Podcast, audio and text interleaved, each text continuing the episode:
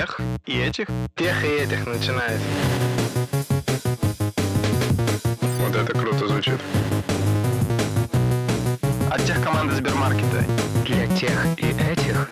Всем привет! Вы слушаете подкаст для тех и этих от тех команды Сбермаркета и студии Терминвокс. В этом подкасте четверо ведущих. Мы все работаем в Сбермаркете, и в студии мы обсуждаем, как устроены крупнейшие IT и не только IT-компании изнутри. В студии, как всегда, Олег Федоткин. Семен Мацепура. Слава Артемьев. И Никита Илагин. Хотим вам напомнить, дорогие слушатели, что мы вам небольшой подарок хотим сделать. Вы можете выиграть целый комплект мерча нашего подкаста, то есть футболку и шорты. Модель унисекс, не переживайте, подойдет и мальчикам, и девочкам. Чтобы эту красоту выиграть, нужно всего лишь написать, какой эпизод подкаста для тех и этих кажется вам лучшим, а какой худшим и почему. Писать это можно на всех площадках, где есть наши подкасты и где есть такая возможность, то есть Apple Podcasts, YouTube и наш канал в Телеге. Все это разыгрываем в нашем телеграм-канале Сбермаркет Тех. Результаты опубликуем там же 19 апреля. Мы подробно распишем все условия конкурса в описании и в телеграм-канале в закрепленном посте, так что переходите по ссылке в описании и участвуйте. А сегодня наш выпуск про Toyota я дождался,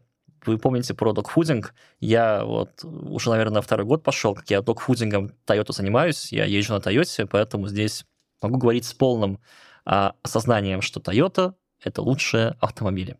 И мы разберемся сегодня, почему так получается. Эпизод будет не только про Toyota, но и про Японию в целом и японский mindset.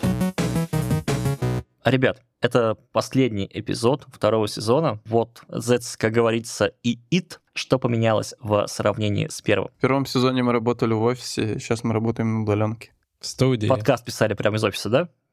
Так же это работало? Не, ну в смысле мы, мы ездили в специальную студию, собирались, писали подкасты, все такое. Там было Сейчас жарко. Мы все ремонт. Мы Да, страдали каждый раз, а дома прохладно. Мне почему-то легче писаться в, в ремоуте, как будто все более спокойные, все более какие-то общительные, и как-то веселее идет. Не, не знаю, с чем это связано. Может быть, со студии, где мы писались, и там что-то из-за этого. Когда мы начинали удаленно писаться, я думал, что будет как раз обратный эффект, что мы нормально перестанем общаться, шутить, э, не знаю, короче, все будут отвлекаться и так далее.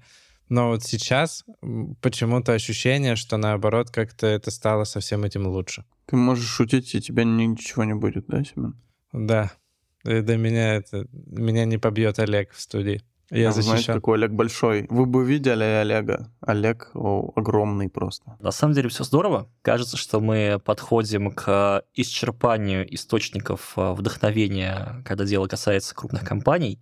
И, наверное, мы будем думать, а что же дальше. Или про формат. Про формат, типа, давайте расскажите про технологии, а не про компании. Про конкретные технологии для обычных людей. И, кстати, отвечая на этот вопрос, дорогие слушатели, мы приходим к выводу, что ремоут на самом деле как минимум не ухудшает вашу производительность, а даже лучше. Поэтому все эти истории, типа, давайте увидим всех в офис для того, чтобы они проработали, не факт, что на самом деле повышает производительность. Но мне вообще химии, знаешь, не хватает. То есть мне химии и фубошки после наших Да. записей подкаста, честно говоря, не хватает. О, И я считаю, что если бы... Тут в чем главная фишка? Мы начали записывать второй сезон после скажем так, интимного и совместного первого сезона. И мы друг друга прочувствовали. И я думаю, записать такой же второй сезон без такого первого сезона куда сложнее. Потому что вот мы все-таки животные существа, и вот эти все феромоны, и личное взаимодействие, и общение, и энергия человека, который рядом, ее невозможно на 100% передать через экран монитора. Это просто так оно и есть. Вот, поэтому, думаю, второй сезон у нас так хорошо пошел, и вообще в целом очень важно такие с людьми, которыми вы работаете удаленно, вживую такие встретиться, там сходить в баньку, потусить и так далее. А, То есть надо обе вещи совмещать. Я думал, что нас ремоут погубит, ну, то, что мы удаленно записываемся, и мы потеряем химию. А мы ее как-то сохранили, и, кажется, даже чуть-чуть сделали лучше. Но, возможно, ты прав, что это произошло, потому что первый сезон мы писали вместе. по качеству контента, несмотря на удаленную запись, нам удалось сделать в среднем лучше, чем предыдущий сезон. И даже ввести несколько инноваций в то, как мы записывались и как мы строили и верстали выпуски. Я считаю, что нам, конечно, надо качественный скачок сделать в следующий сезон, чтобы ваш интерес, наши любимые слушатели, не потерять. Потому что 10 тысяч серий Санта-Барбары смотреть, на мой взгляд, невозможно. Слушать тем более. Мы первый сезон начинали, кажется, с «Хотим залететь в топ-подкасты», и вдруг залетели. И надо думать, что делать дальше. И сейчас я понимаю, что я очень хочу делать максимально качественный контент, который приносит людям удовольствие при прослушивании. А прослушивание сами и подписки приложатся. Возможно, мы сделаем наш подкаст в стиле ASMR. Возможно. Оставьте побольше лайков, пожалуйста. Ну что, гайс, вот и обсудили, и давайте поехали к выпуску. Сколько лет ждал э, дядя Гарри Поттера в Аскабане, кто помнит? 13? Или сколько? 14, 18. Вот за это тебя и уволят. Я ждал этого 19 выпусков, и вот мы здесь. Поэтому поехали. Toyota это величайшая автокомпания в этом мире, которая, ну, вообще, вот все, что мы используем сейчас, это вообще-то Toyota. Смотрите, просто следите за руками. Все знают, что такое Scrum Guide. Мы все по нему живем. Scrum Guide появился на основании скрама, который изобрел Сазерленд. Скрам, сазерлендовский, был изобретен на основе Lean Manufacturing, которая, в свою очередь, основывалась на идеях Таити Она, инженера Toyota, который там их оформил в текст в годах в 60-х, 70-х, которые, в свою очередь, основывались на идеях э, Сакити Тойоды, про которые мы сегодня поговорим. Иными словами, вот весь наш скрам текущий, с ретроспективами, спринтами и всем-всем-всем, это идеи так или иначе либо Тойоды самого, либо уже потом Тойоты как компании. Это уже можно любителям канбана сказать, что не только весь скрам, но как бы и канбан, и само слово даже канбан, он же как бы доска, это все наследие производства Toyota. И куча вещей, которые мы используем в производстве в IT, на самом деле это действительно развитие и переложение идей Toyota на наш мир IT. Чтобы поговорить про Toyota, нам было мало просто вот вам сейчас взять и рассказать про канбаны, типа Хейдзунка, 5 почему, 5S и так далее. Это было бы неполно все-таки Toyota могла случиться как компания только в Японии и нигде больше, потому что, ну, японцы, они чуть-чуть другие, чем мы. И чтобы лучше понять Toyota, нам по-любому пришлось бы и пришлось в итоге а, погрузиться в японскую культуру. И поэтому специально для этого выпуска а, мы созвонились а, с Ниной Ворониной, культурологом и японистом. Она нам рассказала много всего интересного, и сегодня в ходе нашего подкаста мы ее будем иногда включать в вставки с ней. А ссылки на ее телеграм-канал и всякие соцсети вы найдете в описании. Я подписался везде, где только мог. Это вот тот контент, которого мы с вами достойны. Давайте вот прямо для начала. Кто знает, откуда есть Toyota пошла? Вот у нас же подкаст такой основательный, мы любим иногда и историю. Вот откуда есть Toyota? Знаете, не знаете? Машины она делала или не машины она делала?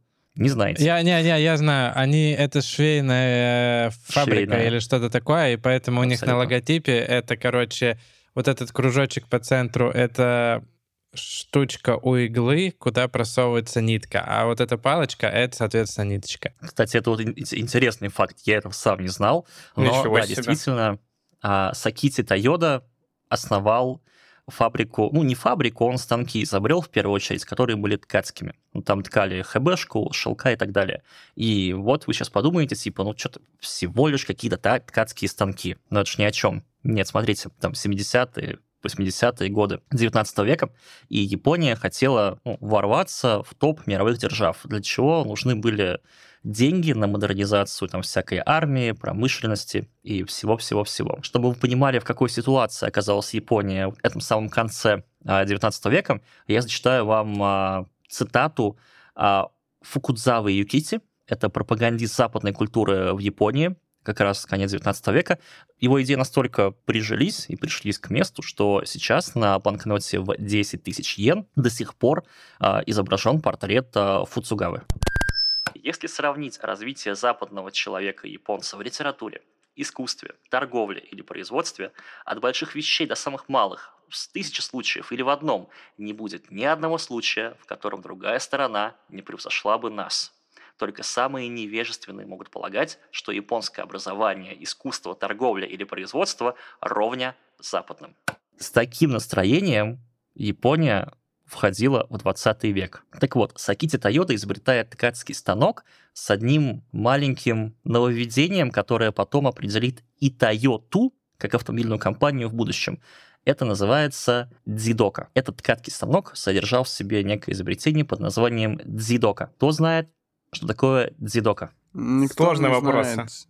Я знаю. Слава вообще сидит, офигевает, такой, типа, ёк, Макарек, что это? Это урок истории или подкаст? Что вообще, что происходит? Дедока — это город на юге. Кот-Дивуара. Не совсем. Оле- Олег, это что, э, история? Сакити сформулировал принцип дзидока. Если в процессе ну, ткания станок обнаруживал, что нить рвется, он прекращал работать. Это важное нововведение, потому что ну, до этого, если там нить порвалась, у вас в ткани, ну, в полотне результирующем, будет дыра.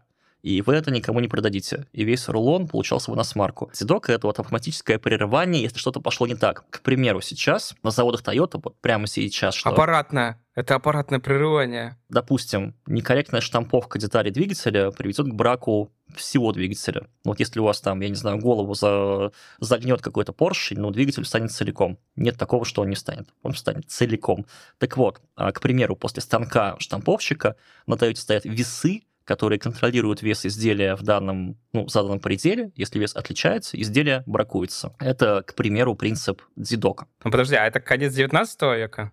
Все еще? Нет, то, что я говорю а, про автомобили, смотрите, вот а, Дзидок, она появилась на ткацких историях, потом бизнес у Тойоты развивался как, ну вот, ткацкий бизнес, потом... До какого года? Я думаю, что до 20-30-х годов, когда он дал денег сыну Киитира Тойоте, то, чтобы открыть автомобильное производство. Там они поездили по США, поняли, что вот за этим будущее, и начали пробовать себя в автомобилестроении. А, то есть А, не на Форда насмотрелись, мировой- то есть, получается. Да, да, То В том числе, кстати. А вот после Второй мировой прошел расцвет Тойоты как компании, до которого, к сожалению, Киитира не дожил, и расцвет начался с автомобиля, какого вы подумали? Камари. Не Камри, к сожалению. К сожалению, не Камри. Ну, Королла. Вы точно знаете. Королла, Цивик.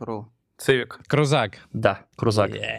Land Cruiser. О, и э, полюбился принес он, небось, на каком? На американском рынке, да? Сначала на австралийском, кажется, На вообще. австралийском? Там даже в Австралии была поговорка. Если вы хотите заехать куда-то, то берите Range Rover. А если хотите вернуться еще оттуда, то берите Land Cruiser, конечно же. Точнее, не Range Rover, Land Rover в то время, конечно. А если хотите вернуться оттуда, берите Land Cruiser. И тачка была мое почтение. И с тех пор немного не изменилась. Мы сейчас говорим про Покайоки, и это все уже годы 50-е, я думаю, 60-е. Мы сейчас здесь находимся. Три принципа, которые, как по мне, лежат просто в сердце Toyota. Это Дзидока, которая, ну, по факту, Дзидока появилась впервые Toyota, потому что, ну, автомобильного производства еще не было, когда Дзидока появилась. Потом принцип Покайоки. Что такое Покайоки? Это, это правило, по которому нельзя даже сделать э, какую-то глупую ошибку. Да, Ну и классические разъемы, вот те же самые USB, ты его э, по-другому не воткнешь. Ну, ну, очень надо постараться, как бы, но ты его не воткнешь. применив силушку богатырскую можно. Я бы тут параллель как бы с IT-производством провел, допустим, в рамках про- процесса поставки ценностей и разработки пока-ёкэ. Это что может быть? Во-первых, это в джире какой-нибудь workflow ограниченный. Тебе надо проставлять какие-то поля, когда ты переходишь из статуса в статус. К примеру, у тебя должна быть там прилинкован merge request, условно. Когда ты деплоишь на прод, у тебя должны пройти пайплайн определенные тесты. Вот это все, на самом деле, элементы пока-ёкэ. Вот ты хочешь, не хочешь, ты как бы не можешь задеплоить, если у тебя пайплайны не прошли. Все понятно, хачится всегда, как бы все инженеры могут все захачить. Это безусловно. В общем, пока-ёкэ это позволяет делать две вещи. Первое, он экономит ваши мыслетопливо на что-то, на какие-то проверки, которые вы можете как бы не делать за вас, автоматически вам напомнит, что их надо сделать. А второй, на самом деле, он а, повышается качество производства, то есть отклонение конечных изделий от нужного результата. В нашем случае это работающий код на продакшене, например. И третье, можно нанимать менее квалифицированных а, сотрудников, потому что вы снижаете а, в среднем вероятность ошибки в вашей организации с помощью покайоки. Абсолютно. Вот ты только заспойлерил, я сейчас хотел еще рассказать про андон. Андон в переводе с японского означает лампа. Если вот на участке производства что-то происходит, неправильно загорается, над ним лампа, и туда бежит э, супервайзер за этим участком линии. И да, я хотел после этого спросить у вас, парни, ничего это вам не напоминает? Дзидока, Покайок или Покайоки, Андон? По-моему, это ровно то, что мы в IT используем, нет? Алерты, практики по кайоке, дзидока, по-нашему, это какие-то инциденты или канаричные релизы. Вот кажется, что ничего мы особо и не придумали взяли у Toyota? Мне кажется, это просто органичное какое-то развитие, что в, в армейской какой-то истории, мы, по-моему, на каком-то подкасте тоже говорили, что кажется, что в IT очень много Huawei. всего из армейки Huawei, да, взято. Да. И на самом деле, мне кажется, это какие-то основные принципы, к которым приходит там компания, организация или еще что-то, по мере своего роста, делая какие-то ошибки. Это такая, типа, база, без которой большой enterprise дальше плыть не может. Поэтому, наверное, в каких-то больших индустриях так или иначе это все такие пересечения будут, будут очень похожи. А теперь давайте послушаем Нину Воронину, культуролога и япониста, про то, как японцы относятся к работе, потому что я вот это отношение к работе связываю с тем, почему принципы, про которые мы говорим, появились именно в Тойоте и именно в Японии. Для японцев это не какое-то специальное понятие, не какое-то специальное слово, они просто живут как живут, а уже европейцы снаружи, наблюдая за японской культурой, обнаружили это. Есть такое словечко, которое называется кодавари, и по факту это вот такое вот японское отношение к труду, максимально щепетильное. Я бы сказала, что этот принцип, он абсолютно антагонистичен русскому принципу сделать на авось. Любой этап работы, любая ее деталь и любая часть, сколько бы маленькой и незначительной она не казалась и не являлась, вот она должна быть сделана максимально хорошо. Сколь бы маленьким ни была моя зона ответственности, даже если это там один крошечный текст, вот то, что я могу сделать хорошо, я сделаю хорошо. Дальше уже что угодно пусть с этим текстом будет. Я вот отношусь к каждому этапу своей работы, все, к чему я не прикасаюсь, отношусь серьезно. Вот это кадавари. И показательно, что ну вот Нина правильно заметила, что для японцев это не специальное понятие, это понятие, которое изобрели там мы, иностранцы, глядя на японцев, взяли их слово и этим же описали, что кудавари — это, ну, как бы термин есть. Вот у нас в русском языке есть термин «сделать на авось» а вот кудавари у нас как будто бы нет. Что вы по этому поводу думаете, господа? Вопрос культуры. Люди разные, опять же, мы все отличаемся. Кто-то больше бежит в бизнес. Возможно, это еще от размера страны, кстати, зависит. И не только страны. Ну, да. Здесь... да. И... Семен, ты просто шутку не понял. Тут вопрос мне был более интересен, это откуда, почему? Почему у них возник этот кудавари, который европеец со стороны в них обнаружил. Вот как так сложилось, что именно в их общности именно такое отношение к делу возникло? Здесь это невидимо, а точно обусловлено культурой, историей эволюции людей на этих четырех островах. Худовари — это ровно та история, которая ну, вообще позволила изобрести эти принципы, потому что с моей колокольни, если не относиться к работе серьезно, то изобретать условный там пока-йог, а условный там дзидока, зачем? И так работает целом. И даже в современном IT, я думаю, что мы с вами можем легко найти примеры, когда люди, ну, скорее предпочитают на авось, чем вот тщательно обкладываться алертами, логами, мониторингами, следить за пайплайнами, автотестами и так далее. Возвращаясь к вопросу, откуда взялся кодавари, я думаю, что здесь ноги растут либо частично, либо как минимум частично из прекрасного хансея. Мы слово хансей неоднократно произносили в нашем подкасте, и теперь мы наконец-то от э, Нины, от э, японоведа, узнаем, что оно значит по-настоящему. Ну, у меня сложилось впечатление, что это часть повседневной жизни, что очень сложно именно это понятие хансей отнести ну, как бы конкретно к работе, э, потому что ну, с японского это слово просто переводится как э, рефлексия, самоанализ, размышления о себе и так далее. Нету такого, что это какая-то часть рабочего процесса конкретная. Это просто, ну, то, чем э, заниматься, я думаю, всем неплохо, вне зависимости от этнической принадлежности. Иногда задумываться над своим поведением. Но конкретно в компаниях это может приводить к круглым столам, где по факту рассматривают фидбэк, что было хорошо, что было плохо, что можно изменить. Так э, кстати, вот насчет круглых столов и фидбэк. И тут, если сейчас параллели между китайской и японской культурой проводить, короче, Олег как-то рассказывал, что у них даже на законодательном уровне запрещено какие-то старые гробницы раскапывать, э, чтобы не проследить взаимосвязь их истории с Кореей. В целом все вкалывают как не в себя, все сто пудов уходят не раньше, чем начальник абсолютно, все овертаймят, и это абсолютно нормально, и компания заботится о тебе, ты заботишься о компании, как общий э, подход, но там весьма, насколько я знаю, все равно директивное управление.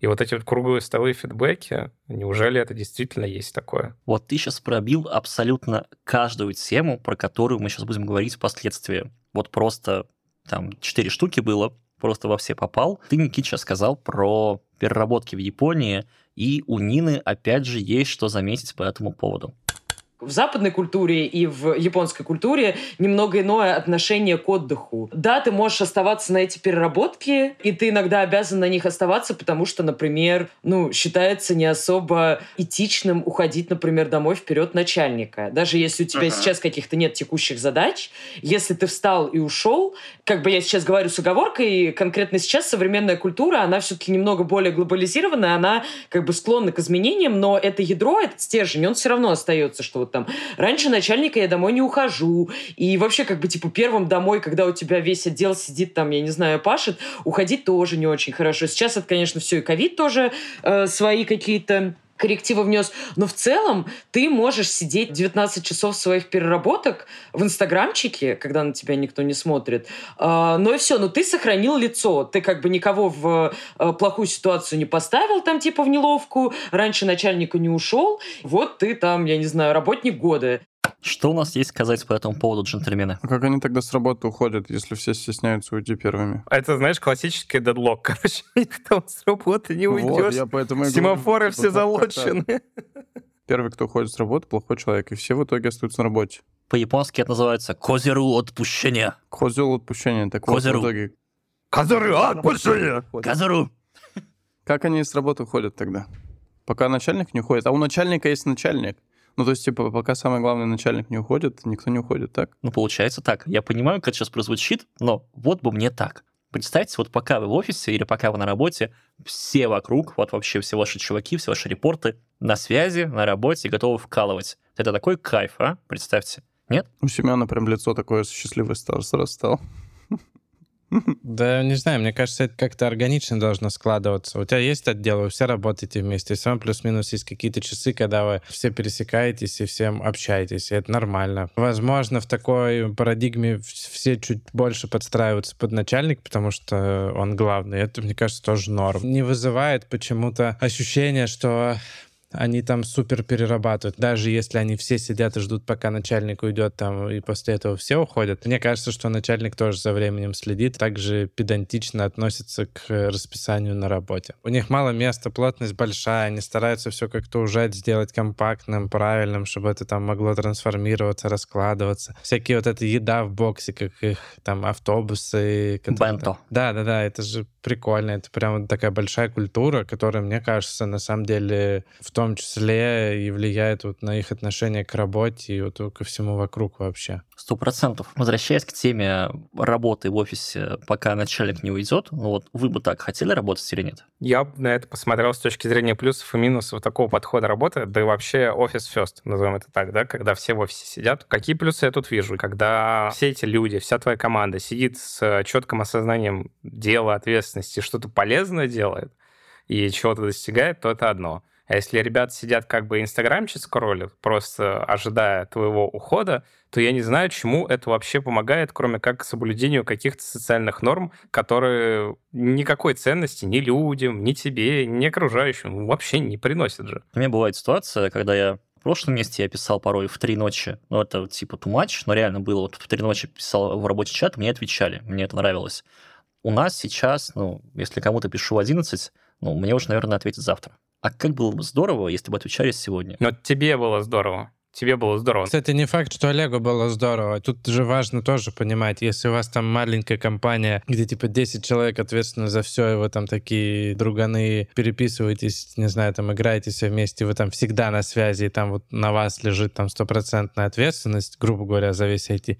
И когда ты там в организации, где 900 человек, понятно, что тебе кто-то может не ответить, потому что просто больше людей, больше зон ответственности, это все еще размывается за счет всяких там коллективных ответственностей. Поэтому поэтому немножечко по-другому начинает работать в том числе. Я накину, я, я вижу, что вы все в едином русле, и все трудоголики, поддержу тех, кто не трудоголик. Все мы работаем на работе, на которой э, нам всем платят за 8 часов по ТК. Почему? Кто-то должен оставаться дольше 8 часов. Все работают для того, чтобы получать какие-то бонусы, и после этого идти и с семьей, и с друзьями и так далее, ими успешно пользоваться. Потому что работа — это не семья, а семья — это не работа. И мы про это тоже сегодня поговорим. Кстати, опять отвечая на твой вопрос, Слав, потому что за 40 часов в неделю ты не сможешь изменить мир вокруг себя. И каждый человек, который работает в Тойоте, он э, меняет мир? Вообще, ну, не каждый, далеко не каждый, но компания, как, ну, как компания, мир меняет. Есть яркий пример, это тачка Prius. Я постоянно всем рассказываю. Prius стал таким визионерским проектом Японии. Де-факто в 99-м или 2001 году, я могу путать даты здесь, Toyota поняла, что вообще-то будущее за электрокарами и начала делать гибриды. Ну, потому что на тот момент сделать прямо электрокар было тяжеловато. Не было технологий для аккумуляторных батарей, но Toyota начала туда копать. То есть это она задолго до того, как вообще Илон Маск появился вот как он сейчас есть. Да, Toyota меняет мир. Машины Toyota меняют мир, более того, потому что они задавали тому, тому же автопрому США. Сейчас же не поменялась у них концепция, нет? Ну, типа, ничего не изменилось с точки зрения их работы. Не понял вопроса. Но она не меняет мир. С точки зрения работы, подходов и всего остального ничего не изменилось. Все так же части там они сидят, раньше начальников не уходят. Но компания просто перестала менять мир, на самом деле, так сильно. Каждый день. Такого не бывает. Нет. Ты работаешь долгое время, по много часов в день, и потом вот это все вырастает. Step-by-step. Да. Чуть-чуть по чуть-чуть, и какой-нибудь итог через полгода там. Тут ключевое слово «работаешь». Ну, как бы ты же сам сказал, ну, и мы послушали Нину, что там не обязательно люди работают. Они могут сидеть и просто выдерживать социальную норму. И мне кажется, это абсолютный waste. Я бы вообще все максимально упростил бы э, к следующему, что оставаться после официальных 8 часов на работе и не работать, а делать вид, что ты работаешь, это просто, это вот странно очень. Оставаться на работе после работы, работать и страдать тоже странно. Поэтому если вы остаетесь после работы, то как бы э, надо работать. Может звучит, конечно, очень э, просто, но мне кажется, это настолько есть. Э, что вы считаете по поводу того, чтобы, если ты понимаешь, что ты не можешь работать, и ты такой, ну, не буду сейчас работать. У меня просто опыт был с Зеландой, и был коллега из, из Англии. И он приходил в 8 часов утра, где-то в 12 час э, прекращал работать, открывал Вов и гамал полтора часа или там два часа, или сериал смотрел, потом до четырех работал и уходил домой. И он был одним из самых топовых продуктивных сотрудников. Ну, типа, здесь про время вообще нету просто даже ни намека того, сколько он тратил это время. Э, если бы он сидел э, в два раза больше или в три раза больше, был бы он продуктивнее, я бы сказал, что, скорее всего, даже нет. Поэтому здесь не про время, которое ты сидишь, а про то, что ты готов отдавать компании. Не знаю, кого поддержать, но у меня для вас есть э, ну, то, к чему приводит. Вот то, что мы сейчас говорили, что работать много, работать с отдачей, это приводит к следующему феномену, для которого у японцев тоже есть название. Нина сейчас нам расскажет про явление инемура. Инемури э, состоит из двух иероглифов, и это присутствие, и намури — это отглагольное существительное от намуру — спать, ну, то есть как бы сон во время присутствия. Что это значит? Это практика японского сна на работе. Если бы у нас во время приема в делегации куча народу просто бы заснула, или там студент, если бы спал на парах, ну, как минимум, э, эти люди бы получили там замечание, выговор, э, неуд э, и так далее. А с японской точки зрения это, опять же, всем прекрасно понятно, что, ну, типа, человек просто вот таким вот образом ленится, но, тем не менее, он ленится, сохраняя лицо, потому что их трактовка она отличается от того, что вот там Васян бухал всю ночь и теперь пришел на мою первую пару в субботу спать. Японец так не подумает. Он скажет, вот Танака, он же, наверное, всю ночь ботал. И вот он бы мог остаться после этого дома спать, но он собрался, приехал, потому что вот это вот инемури, ты, разумеется, не развалился там на стуле или на диване или на сидении общественного транспорта. Вся твоя положение, твоя позиция тела, она дает окружающим понять, что ты вроде как спишь, но тем не менее, если ситуация потребует твоего участия, к доске вызовут или там что-то откомментировать нужно будет на рабочей встрече, ты мгновенно выйдешь из этого состояния сна и сможешь присутствовать активно и участвовать в диалоге активно. И это гораздо лучше, чем если бы ты остался спать дома, поэтому это даже ну, может расцениваться как некоторое самопожертвование. Вот это то, что я называю японщиной. то, что крайне сложно ложится на нашу культуру вообще и мировоззрение. То есть у меня подход был, ну, чувак, если ты хочешь поспать и так далее, ну, лучше проспись ты как бы, приди бодрым, здоровым, заряженным, фигач там. Потом отработаешь там и так далее, вот это вот все. У тебя есть обязательства, если ты их выполняешь, как бы все fine. Ты ответственный человек. А тут в целом, ну, вообще другой подход, э, что спать на рабочем месте, показывая свое присутствие, это это, наоборот, плюс, бонус, социальные баллы тебе начисляются. Это конечно, мне в мою культуру вообще не укладывается, я бы сказал. А я спал на рабочем месте, на второй работе, кстати. Ну, в смысле, на второй по счету работе, а не на второй работе. А в обед надевал капюшон и дум, думаю, что никто не замечает, что я сплю. А, а вопрос, ну, типа, мы все, все мы только что восхищались Маском. Маск э, работает и спит на работе. Не, ну он спит типа ночью Не в процессе на работы. Это же, да, не вопрос, что ты на встрече завтыкал и уснул. Ну, потому что ты, типа, ночью много работал, например. Ну, вот вообще много работаешь, ты, ну, типа, тратишь на дорогу дофига времени, потому что если ты живешь в Токио, я подозреваю, там транспортная ситуация не такая даже, даже не такая хорошая, как в Москве. Я в этом, в инсте и на море практиковал. Вот это там я практиковал и на море. Только так. На первой паре особенно. Так практиковал, что аж глаза су- сузились. Ну вот прям как и написано, как бы, если надо, к доске вызовут, то типа, сейчас, сейчас, что, интеграл? Ну, хорошо, когда лекция, а если как бы, как это называется, практика? Семинар. Семинар. Во, семинар, да. Вот если первый семинар, то это, конечно, сложновато, но все равно. Окей. Ну, короче, вы против Инамура и на Муре. Если чувак тусил всю ночь, пришел на работу, как бы никакущий, то в целом, да, я бы его отправил обратно домой спать, с вами, типа, потом отработаешь. Все, как бы иди лучше проспись, потому что смысл мне тебя тут в зомби-виде видеть. Ты как бы ни себе лучше не сделаешь, ни компании тут ничем не поможешь. Только ошибку сможешь допустить. Зачем это кому надо вообще? Господа, джентльмены, бояре. Сёгуна. Сёгуны, наверное. Хотя, ну, для сёгунов мы маловаты, наверное, даймё. Мы такие там не очень даймё. Даймё. Это, по-нашему, наверное, ну, ну, не дворяне, как будто бы, да, но и не бояре. Toyota себя манит черепахой.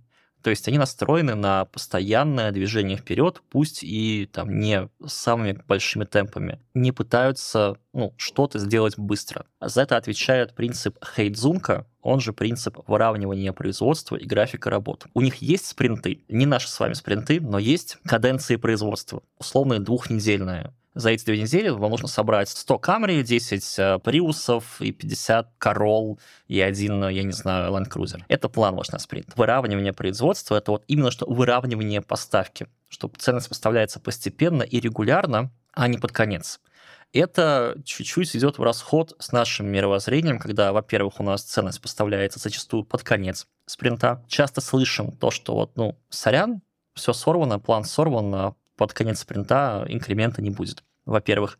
А во-вторых, не знаю, возможно, это зависит от области бизнеса, но опять же, у нас а, постоянно бывают какие-то кранчи у нас в IT, я имею в виду, с переработками большими. Если мы говорим про спринты и сборку машин, что там они по очереди отгружаются, ну, типа, если бы спринт, мне кажется, он на то и нацелен, чтобы быть там максимально маленьким и быстрее, типа, доставлять и это итерации. Иначе можно сделать спринт там на три месяца, и тогда, да, у тебя часть задач доедет. Все-таки мы делаем постоянно что-то новое, поэтому мы сталкиваемся с постоянными проблемами, которые решаем. Но это, типа, такая жизнь, это нормально. Типа, мы не собираем э, одну и ту же кнопку каждый спринт, типа, 40 раз. Ну, если сравнивать с машиной эту историю. Поэтому из-за этого другие сложности и, типа, история того, что мы иногда там можем не попасть в сроки, что-то сдвигается. Мне кажется, главная фишка то, как мы с этим всем не то чтобы боремся, а скорее решаем и умеем решать вот такие проблемы, которые там на пути встречаются. Потому что это не производство одних и тех же изделий, ну, как штамповка такая, это немножечко другое, мне кажется. И последний принцип, который я хочу обсудить сегодня, это 5S на рабочем месте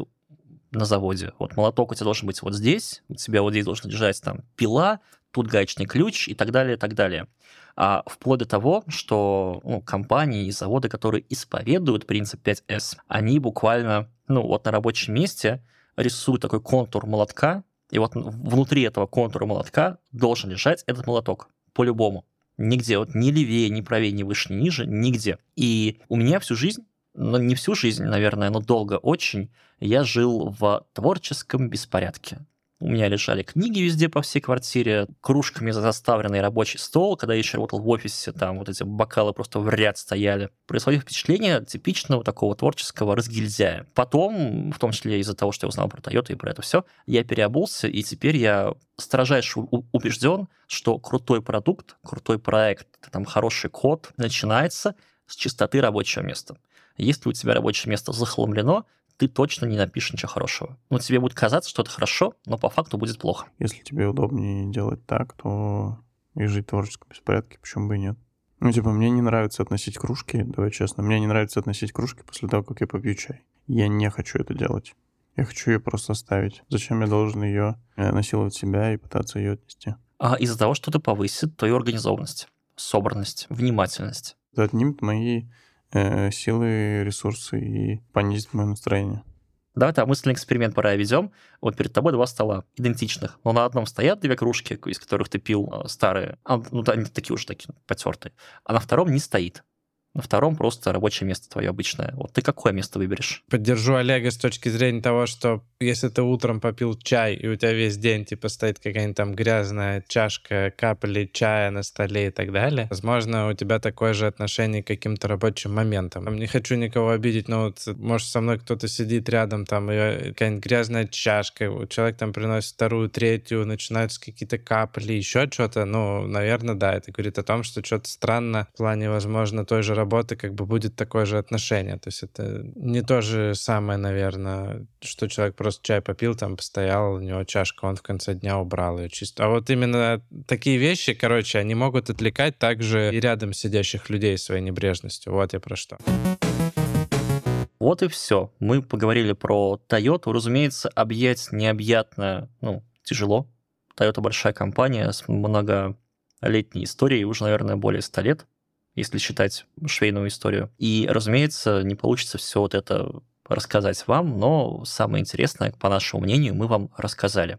Гайс, что, как считаете, нужно вот прям точно из э, сегодняшних э, вещей взять себе на вооружение и начать использовать прямо с четверга? Больше книжек читать, умных слов знать. Toyota купить. Ну, кстати, нет. Не советую. Я как любитель э, мобилок и вот этого всего, UI-чиков, мне нравится тема, я забыл слово умное, из Кайдзена первое, которое про их э, делай все красиво, чтобы все клево работало. Кудавари, кудавари. Вот, вот мне типа принцип кудавари нравится, потому что мне кажется, когда ты делаешь все правильно, красиво и четенько, ты больше кайфа сам ловишь от работы и вообще не только от работы в целом, типа от жизни и от каких-то процессов, которые ты делаешь, нежели ты делаешь это потом тяп-ляп и там пытаешься чинить по дороге, вот это все. В тех же приложениях, там тоже, опять же, мобильных, это на самом деле супер видно, кто там заморачивается, добавить какой-нибудь loader на какую-нибудь кнопку, кто не пытается, какие-нибудь задержечки. Вот из такого маленького создается, мне кажется, такой финальный продукт. Возможно, это, кстати, никак вообще не влияет на конверсии и так далее, потому что AliExpress, он вообще супер топорный э, с точки зрения там тех же приложений. Хочется вкладываться в какое-то дело, которое ты делаешь сильно и доделать доделывать его до какого-то логического конца красивого, потому что это тебя мотивирует двигаться дальше и создавать что-то еще более крутое. И влияет на твое развитие. После этого выпуска я понял, что возведение всего любой практики в абсолют может портить любую практику. Лишняя кружка на столе — это плохо. Если человек не работает или уходит раньше там кого-то, это плохо. В любом случае люди начнут читерить, люди начнут э, делать так, чтобы от них отстали. И самое здоровое, это когда на самом деле ты можешь прийти в команду, ну, типа на делике сказать, я ничего не сделал за вчера, потому что у меня, там, не знаю, болела голова или я не мог накодить. Ты берешь даев, кажется, тогда, нет, Слав? Ты с утра, когда просыпаешься, ты не всегда можешь взять девов. И, опять же, Метод IOF круто работает в, в IT-сфере, но очень друг, часто в других сферах этого не работает. И ты берешь ноги в руки идешь на работу и делаешь то, что тебе нужно делать, вне зависимости от того, есть желание, настроение или еще что-то делать. Никто не задумывается, нас- насколько это продуктивно и что ты вообще сделаешь в итоге. Всем важно, чтобы ты просто отсидел эти часы. Если мы говорим про отсидку этих часов, тогда о каком там, изменении мира или еще чего-то может быть речь. Ну вот, поэтому здесь мне кажется, что любая практика в абсолюте, она, она всегда очень болезненна для всех остальных людей. Ибо только ситки возводят все в абсолют. Это был подкаст для тех и этих от тех команд Сбермаркета и студии Термин Вокс. Я надеюсь, что к концу сезона второго вы уже отличаете нас по голосам, но тем не менее, меня зовут Олег Федоткин. Слава Артемьев! Семен Мацепура. И Никита Елагин. Вместе с нами этот сезон подкаста сделали звукорежиссер Александр Павлов, продюсер Глеб Фадеев и дизайнер Елизавета Семенова. Слушайте подкаст на всех удобных вам площадках, а также подписывайтесь на соцсети Сбермаркет Тех, ссылки вы найдете в описании выпуска. Это был второй сезон, всем пока. Я думаю, это был второй сезон, можно всем вместе. Это был Второй второй сезон. Всем пока. Всем пока. Пока-пока. Второй сезон. Второй! Не, давайте так и оставим, типа, я говорю пока-пока, Слава говорит пока-пока, и Семен, второй сезон. Это вот так вот будет.